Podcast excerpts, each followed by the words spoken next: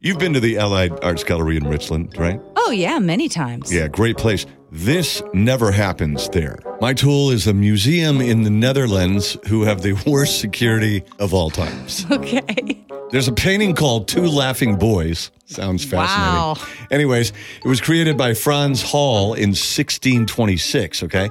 It's already been stolen twice. Okay? Must be a great painting. It just got stolen again. Oh, What kind of horrible security system or security people do they have in this museum? Like, I'll tell you what, this thing's worth $18 million.